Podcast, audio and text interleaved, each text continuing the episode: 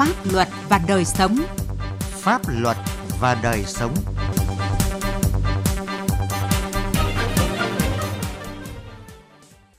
Kính chào quý vị và các bạn. Chương trình Pháp luật và đời sống hôm nay có những nội dung sau. Phòng chống tham nhũng phải gắn với phòng chống tiêu cực. Truyền nhầm tiền để lừa đảo thật. Pháp luật đồng hành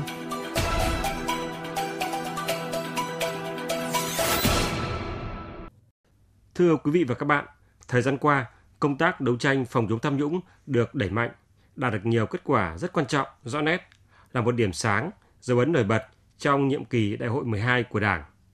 Tuy nhiên, nếu nhìn thẳng vào sự thực, thì tham nhũng vẫn còn diễn biến phức tạp, vẫn là một trong những nguy cơ đe dọa sự tồn vong của Đảng, của chế độ. Nguyên nhân bởi một bộ phận không nhỏ cán bộ, đảng viên, công chức, viên chức thiếu tu dưỡng rèn luyện dẫn đến tiêu cực tham nhũng. Để công cuộc đấu tranh phòng chống tham nhũng đạt hiệu quả, phòng chống tham nhũng phải gắn liền với phòng chống tiêu cực. Bài viết sau của phóng viên Đài Tiếng Nói Việt Nam đề cập nội dung này. Theo Ban Nội chính Trung ương, 5 năm qua có hơn 87.000 đảng viên bị xử lý kỷ luật, trong đó có hơn 46.000 đảng viên bị xử lý kỷ luật do liên quan đến suy thoái về tư tưởng chính trị, đạo đức, lối sống, tự diễn biến, tự chuyển hóa, chiếm 52,9%. Nguyên nhân bởi công tác phòng chống tiêu cực trong cán bộ, đảng viên, công chức, viên chức còn phân tán ở nhiều cơ quan, chưa đạt dưới sự chỉ đạo tập trung thống nhất của một đầu mối, chưa gắn kết chặt chẽ giữa phòng chống tham nhũng với phòng chống tiêu cực. Phó giáo sư tiến sĩ Nhị Lê, nguyên phó tổng biên tập tạp chí Cộng sản cho rằng, có 5 nạn đạo trong trận tuyến phòng chống tham nhũng tiêu cực làm suy thoái về tư tưởng chính trị đạo đức lối sống. Cụ thể đó là đạo trích, tức tham nhũng vặt, đạo danh là tham nhũng về tên tuổi công trình của người khác làm của mình, đạo vật là tham nhũng vật chất tiền bạc, đạo vị là ăn cắp chức vụ, đạo tâm tức nạn ăn cắp lòng tin. Gắn chống tham nhũng với chống tiêu cực và chống thất thoát lãng phí. Lãng phí ở đây gọi là cái làm danh mờ đây. Xưa nay tòa rất khó định tội, nhưng qua nghiên cứu tôi thấy nếu chúng ta chống lãng phí, chống tiêu cực, chống tham nhũng mà không chống lãng phí thì mới chống một nửa. Mà chống một nửa còn tệ hại hơn là không chống. Lãng phí thất thoát là cái lô cốt để tham nhũng có thể dựa vào, núp bóng. Lãng phí kỳ thực là chuyển từ túi này sang túi khác. Tham nhũng dưới chiêu bài lãng phí chạy tội rất nhanh, rất khó xử. Đây là cái lô cốt mà tôi nghĩ cần phải công phá. Để phòng chống hiệu quả tham nhũng lãng phí và tiêu cực trong cán bộ đảng viên, nhiều ý kiến cho rằng phải tập trung vào các vấn đề cốt lõi. Đó là người đứng đầu ở tất cả các cấp trong hệ thống chính trị, từ trung ương đến địa phương, phải thật sự nêu gương cao nhất về các quy định của Đảng, trong đó có quy định về phòng chống tham nhũng lãng phí và tiêu cực. Trong đó đặc biệt quan tâm đến các thiết chế liên quan trong kiểm soát quyền lực của Đảng, của nhà nước. Trưởng ban nội chính Thành ủy Hải Phòng Đặng Bá Cường cho biết, thực tế là trong các vụ án tham nhũng đều có yếu tố tiêu cực, Tuy nhiên, kết quả phát hiện và xử lý tiêu cực còn rất ít, chưa tương xứng với thực trạng đang diễn ra trong Đảng và trong đời sống xã hội. Vì vậy, cần bổ sung thêm chức năng chống tiêu cực trong hoạt động của Ban chỉ đạo Trung ương về phòng chống tham nhũng. Phòng chống tiêu cực có một cái phạm vi rất rộng mà là trách nhiệm của cả hệ thống chính trị của chúng ta. Chính vì vậy, giao việc này cho một bộ ngành trung ương nào thì cũng đều là rất khó khăn. Bởi vậy, tôi thấy rằng việc bổ sung chức năng phòng chống tiêu cực cho Ban chỉ đạo Trung ương về phòng chống tham nhũng là rất cần thiết để có thể chỉ đạo giải quyết một cách căn cơ, triệt để và đồng bộ. Tham nhũng là một loại hành vi tiêu cực của người có chức vụ quyền hạn thực hiện, là một loại biểu hiện cụ thể của suy thoái về tư tưởng chính trị, đạo đức lối sống. Phó trưởng ban nội chính Trung ương Nguyễn Thái Học khẳng định, thực tiễn chỉ ra rằng tham nhũng và tiêu cực có mối quan hệ chặt chẽ với nhau, do đó phòng chống tham nhũng phải gắn liền với phòng chống tiêu cực. Cũng có những cái hành vi vi phạm pháp luật rất nghiêm trọng về mặt bản chất mà nói thì chúng ta thấy rằng là có dấu hiệu tham nhũng thế nhưng mà chúng ta không đủ cơ sở để kết luận thì bây giờ nếu như cái việc chống tham nhũng gắn với tiêu cực, thì đó là những cái hành vi tiêu cực được quy định trong các cái văn bản của đảng hoặc là trong các cái văn bản của pháp luật, mặc dù là chưa là tham nhũng thế nhưng mà đã là tiêu cực, đã là làm trái với quy định của đảng, pháp luật của nhà nước mà gây những cái thiệt hại cho lợi ích của nhà nước, của nhân dân, thì những cái hành vi tiêu cực này cần phải được nghiêm trị. Đại hội 13 của Đảng đã xác định đấu tranh phòng chống tham nhũng lãng phí tiêu cực lợi ích nhóm là nhiệm vụ trọng tâm trong công tác xây dựng Đảng. Do vậy, cùng với tiếp tục tăng cường lãnh đạo chỉ đạo đấu tranh phòng chống tham nhũng, cần tập trung lãnh đạo chỉ đạo đấu tranh phòng chống tiêu cực. Phòng chống tham nhũng tiêu cực phải đặt dưới sự chỉ đạo tập trung thống nhất của Bộ Chính trị, Ban Bí thư mà trực tiếp thường xuyên là Ban chỉ đạo Trung ương về phòng chống tham nhũng.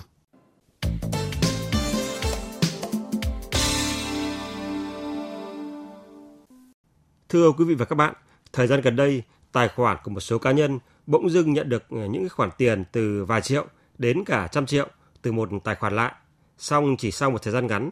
có đối tượng tìm đến đòi tiền vay kèm theo lãi suất ở mức cắt cổ. Vì sao có thực trạng này và khi nhận được những khoản tiền chuyển nhầm, người dân phải xử lý ra sao?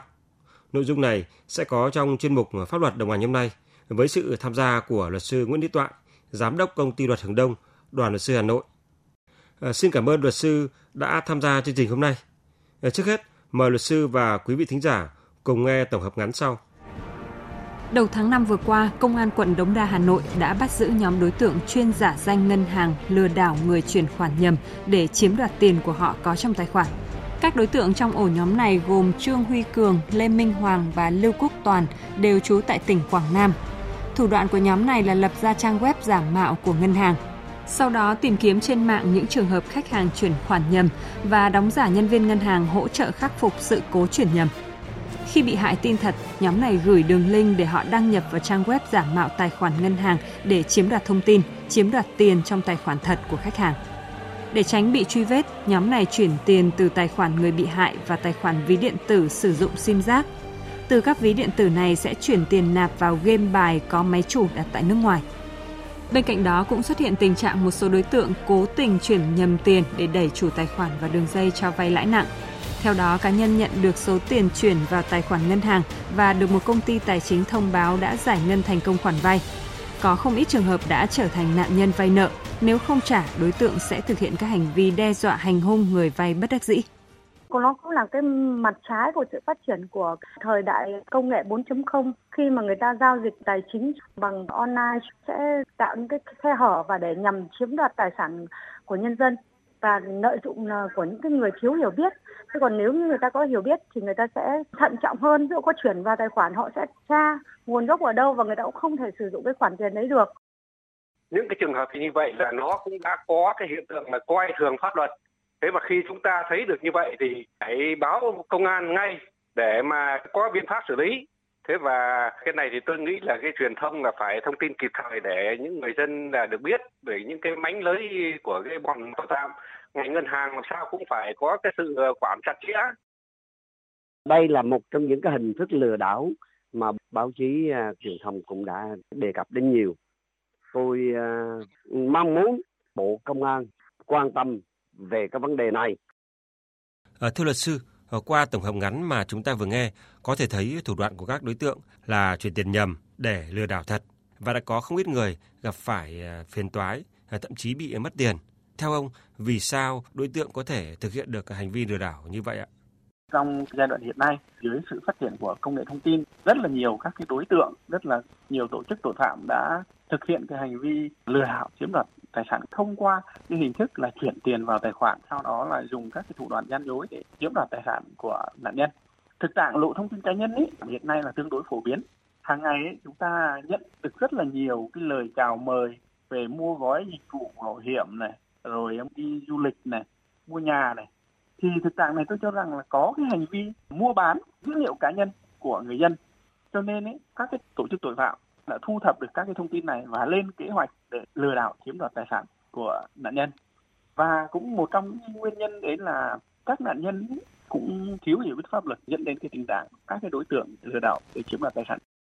À, trên thực tế, nếu có việc chuyển nhầm tiền vào tài khoản người khác thì pháp luật có quy định như thế nào để xử lý tình huống này ạ? Theo quy định ờ, tại điều 165 của Bộ luật nhân sự quy định về các cái chiếm hữu có căn cứ pháp luật là chiếm hữu tài sản trong các trường hợp sau đây. Thứ nhất là chủ sở hữu chiếm hữu tài sản. Cái thứ hai là người được chủ sở hữu tài sản ủy quyền để quản lý tài sản. Thứ ba là người được ủy quyền chuyển giao chiếm hữu thông qua các cái giao dịch dân sự phù hợp với quy định pháp luật.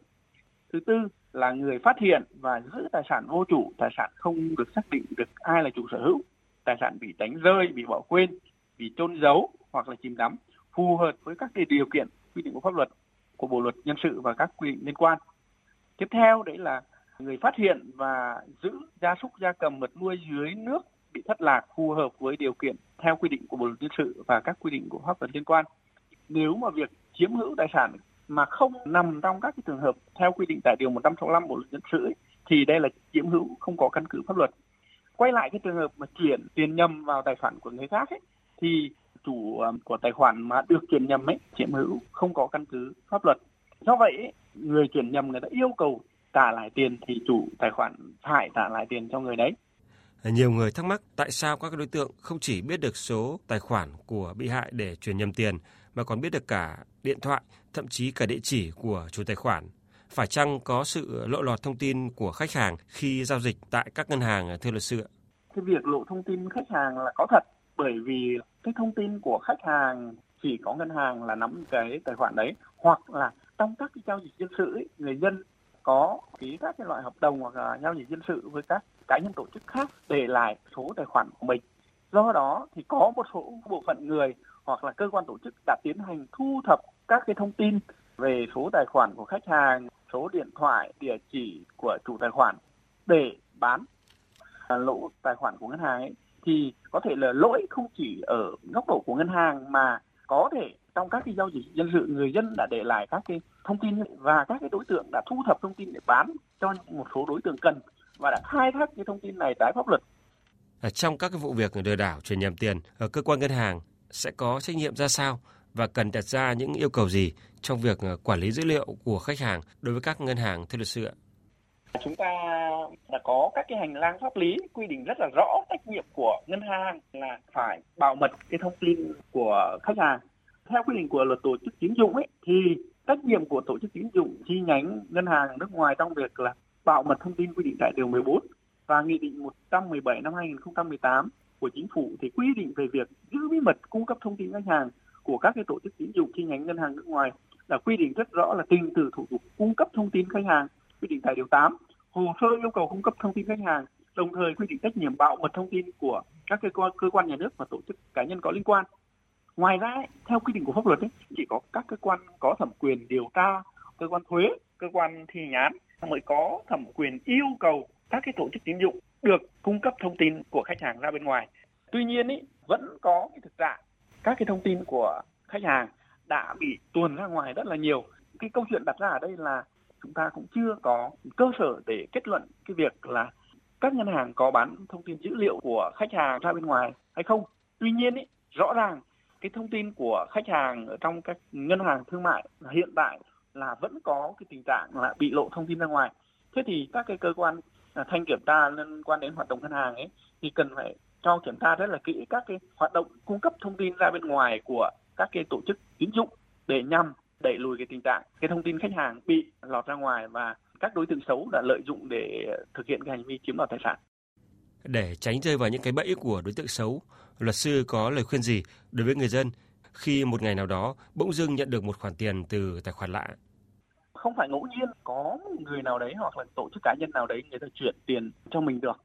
Như vậy khi mà nhận được cái khoản tiền này người dân cần xác minh ai là người đã chuyển tiền cho mình, chuyển tiền vì mục đích gì và khi có cái câu chuyện mà đòi lại thì cần phải xác minh danh tính của họ, xem đúng là họ có phải là chủ tài khoản mà đã chuyển cho mình hay không thế thì họ phải là người đến gặp trực tiếp chủ tài khoản, yêu cầu xuất trình chứng minh nhân dân hoặc là viết các cái cam kết liên quan đến việc là trả lại tiền tuyệt đối, không trả tiền ngay cho các cái đối tượng mà mình phải tìm hiểu rất kỹ để xác minh thông tin xem có đúng hay không.